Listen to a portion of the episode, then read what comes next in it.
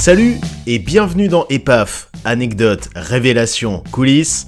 Epaf, c'est le podcast qui met les pieds dans le paf. Aujourd'hui, je vais vous parler des Let's Show Made in France, tout un programme.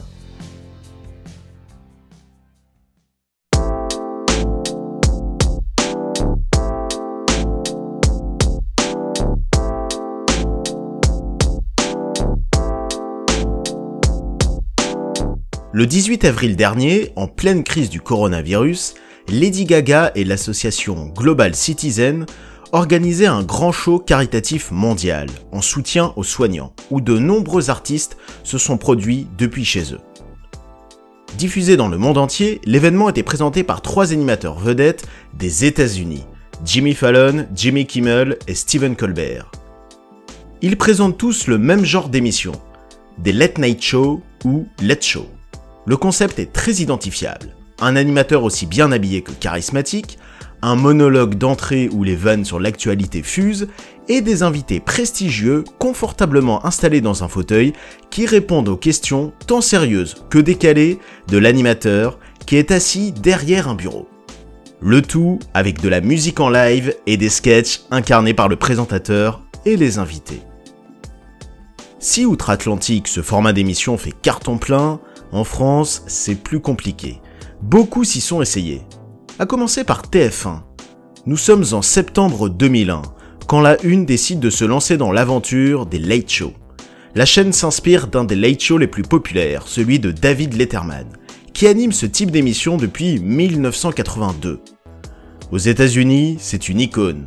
Il reçoit toutes les plus grandes vedettes, politiques, chanteurs, acteurs. Pour incarner son late show, T F un fait appel à un animateur dont certes le charisme et le talent ne sont plus à démontrer, mais dont l'humour et le sens de la répartie ne sont pas ce qui vient en premier quand on l'évoque. C'est Jean-Pierre Foucault. Programmé le lundi en deuxième partie de soirée, l'émission reprend pleinement les codes des late shows. Installé dans son fauteuil derrière un bureau, avec une ville illuminée pour décor, Jean-Pierre Foucault reçoit les stars du showbiz. Pour renforcer le côté déconne, l'animateur peut compter sur son vrai faux assistant qui intervient ponctuellement pour balancer des vannes, et qui est incarné par Bruno Guillon, alors à l'époque animateur du morning de N R J. Alors que T F un performe généralement à quarante pour cent de part d'audience sur cette case, avec le late show de Foucault, elle tombe à dix-sept pour cent. Après le troisième numéro, l'animateur déclare au journal Le Parisien. Les gens sont peut-être déconcertés, il leur faut un peu de temps pour s'habituer. Mais la Une n'aura pas le temps. Après la quatrième émission, elle arrête les frais.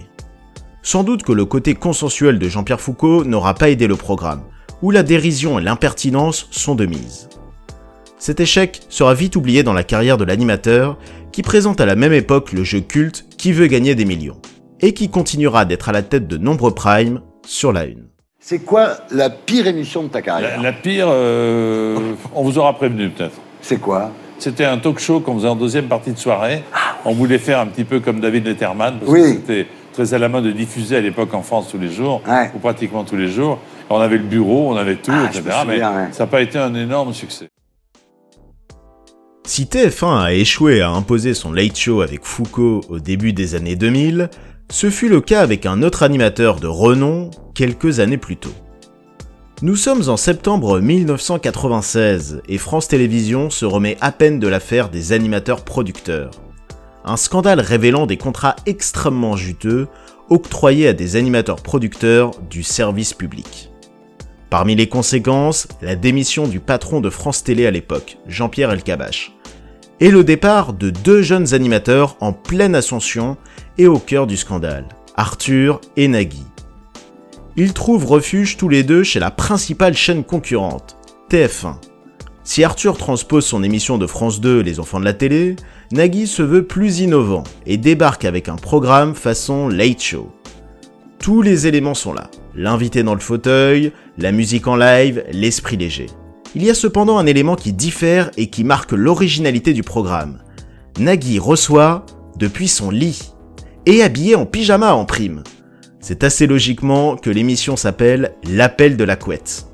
L'ambiance est bon enfant, le public également habillé en pyjama est en liesse et peut remporter un voyage à tout moment. Les invités sont décontractés et la musique est bonne. Jean-Jacques Goldman, The Cure, les Easy Top, de nombreuses stars jouent en live dans l'émission.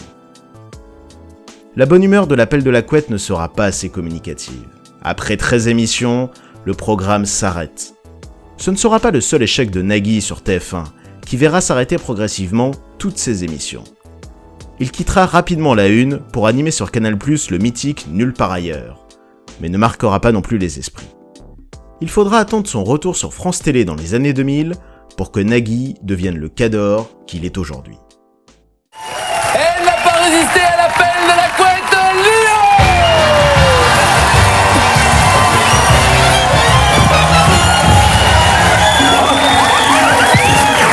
Encore.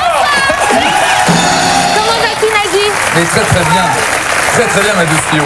À direct alors. Ah bah attends, c'est l'appel de la couette ou quoi? C'est l'appel de la couette, ouais mais... Oh, qu'est-ce qu'on est bien là. Tout à l'heure. Il a choisi la meilleure place, hein. C'est-à-dire que tout à l'heure, tout à l'heure, Amanda me disait, bon, la différence qu'il y avait mon émi, entre mon émission en Italie et la tienne, c'est que les invités étaient assis à côté, pas dans le lit. Mais là, si tout le monde se met dans le lit, après, vraiment. Mais vas-y, va là. Ah. Ça va. Mon Nagui. Ah. Alors. Ah, c'est vrai qu'on est bien. Hein. On, bah, est, on, on est bien. Est... Vas-y, tu peux mettre les pieds. Attends, je, je mets les miens aussi. Oh. Voilà. On peut y aller. Une chaleur torride. Ça y est, on euh, est en télépathie de on... gros orteils là, c'est bon. C'est pas l'orteil. Ah euh... bon, ça se passe là chez toi aussi. Pour finir, retour sur quelques anecdotes sur les late shows américains.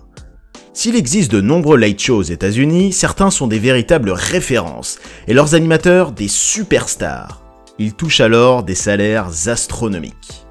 En tête du classement des plus gros salaires, on retrouve Jimmy Fallon et son Tonight Show, avec la coquette somme de seize millions de dollars par an. Stephen Colbert dans The Late Show et Jimmy Kimmel dans Jimmy Kimmel Live ne sont pas loin derrière, avec environ quinze millions de dollars par an.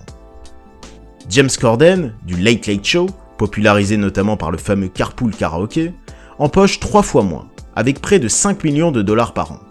Une somme qui reste pharaonique. Véritables institutions depuis les années cinquante aux États-Unis, les late shows reçoivent toutes les plus grandes stars planétaires et tous les présidents américains. Ils y sont tous passés, de Ronald Reagan à Donald Trump en passant par George W. Bush, Bill Clinton et Barack Obama. Et ils n'hésitent pas à faire le show, comme Obama qui vantera son bilan en slamant chez Jimmy Fallon, ou, toujours chez Fallon, Trump qui se laissera se faire complètement décoiffer par l'animateur hilar. Enfin, quand les Français sont invités dans les late shows américains, ça donne droit à des moments de télé toujours sympas. Comme chez Jimmy Fallon, Gad Elmaleh très à l'aise et assurant le show, ou Jean Dujardin qui se lancera dans une imitation désopilante d'un chameau.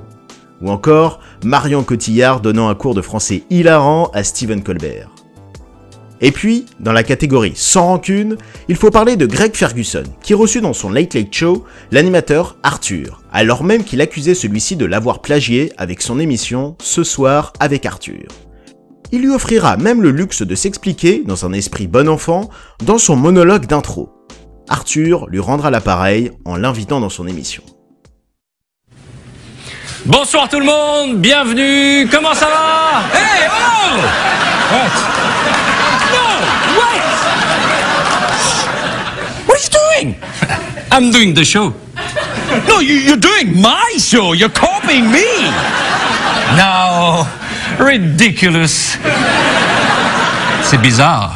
Really? I put it to you, Arthur, if that's really your name, which is not, it's Jacques.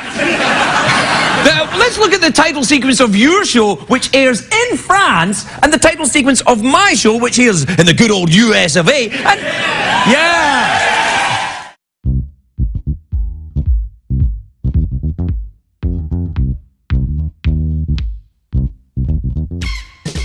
Merci à tous d'avoir suivi ce podcast et à bientôt pour remettre les pieds dans le paf.